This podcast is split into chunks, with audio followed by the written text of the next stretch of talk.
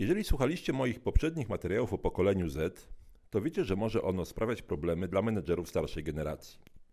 Wynika to głównie z negowania dotychczasowych standardów i zwyczajów związanych z pracą, a także z nieuznawania czy też kwestionowania autorytetów. Dla pokolenia Z religia jest w dużej mierze sprawą obojętną, ale zwyczaje, tradycje i symbolika świąt jest w dalszym ciągu istotna. Najprawdopodobniej znikoma część młodzieży będzie uczestniczyć w fasterce, ale prawie wszyscy ubiorą choinkę i będą się w taki czy inny sposób zachwycać magią świąt. Święta to jest generalnie dobry moment dla menedżerów, aby w oparciu o pewne cechy generacji Z zbudować w ich oczach własny autorytet. Jak to zrobić? Posłuchajcie.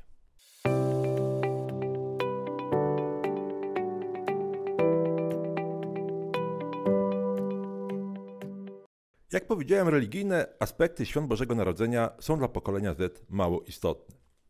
Widziałem badania prowadzone w jednym z krajów Europy Zachodniej, w których prawie 60% pytanych nie potrafiło poprawnie odpowiedzieć na pytanie, co właściwie świętujemy.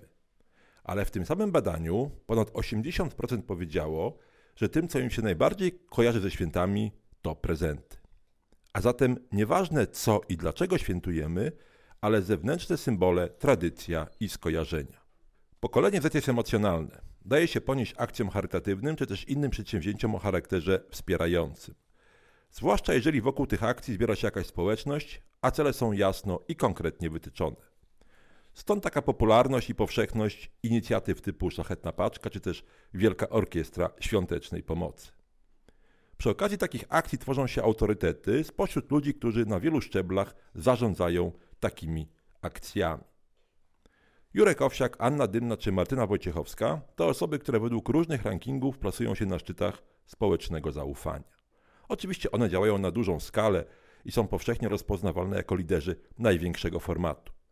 Ale przecież nic nie stoi na przeszkodzie, żeby wykorzystać te wzorce dla przeprowadzenia inicjatywy w nieco mniejszej skali, lokalnej czy firmowej. Jeżeli już od jesieni zastanawiacie się, w jaki sposób zorganizować firmową wigilię, rozmyślacie nad miejscem, atrakcjami, budżetem i skalą, to proponuję Wam zmianę podejścia.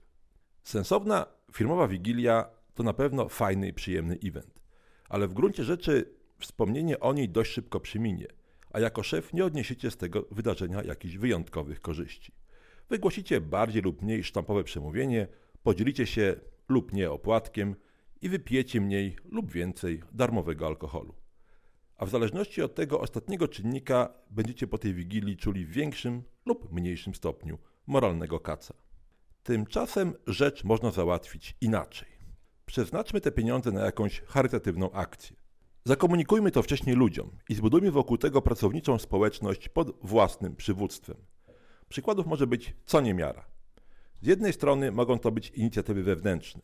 W mojej firmie spalił się kiedyś dom jednej z pracownic.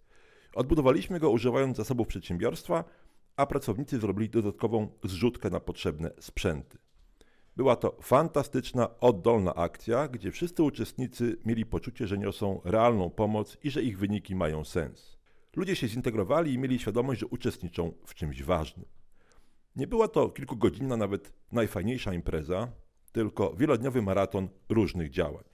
Wiele rzeczy robiono po godzinach pracy, ale nikt nie miał z tym żadnego problemu. Nikt nie liczył na nagrodę, uznanie czy pochwałę, ale wdzięczność tych, którym pomogliśmy, była bezcenna. Uważam, że nie ma większej nagrody. Przy okazji kierownicy, którzy na różnych szczeblach koordynowali i zarządzali tą akcją, zbudowali sobie naprawdę ogromny autorytet. Pokazali prawdziwie empatyczne oblicze i to, że ich zawodowe umiejętności mogą się także przydać w cywilnych zastosowaniach. Ale takie przedsięwzięcia można także kierować na zewnątrz, do lokalnych społeczności, instytucji czy projektów. Można poszukiwać samemu, można też przyłączyć się do akcji ogólnopolskich, chociaż uważam, że wykonanie takiego projektu od początku do końca ma największą wartość. Zachęcam wszystkich menedżerów do przemyślenia, czy nie warto zamiast standardowej firmowej wigilii zorganizować coś innego, co ma nieporównywalnie większy sens, zasięg i finalne korzyści. Zróbcie to wychodząc z założenia, że przysporzy Wam to autorytetu. Bo nawet taki wyrachowany impuls nie ma w sumie znaczenia, jeżeli koniec końców komuś się pomoże. I w sumie wszyscy odniosą korzyści. W tym roku jest już na taką inicjatywę za późno, ale przecież przed nami kolejne święta i już po nowym roku można powoli zacząć organizować na przykład jakąś akcję wielkanocną. Dziękuję za uwagę, życzę jak najlepszych świąt i zapraszam na kolejne odcinki podcastu Jak być dobrym menedżerem.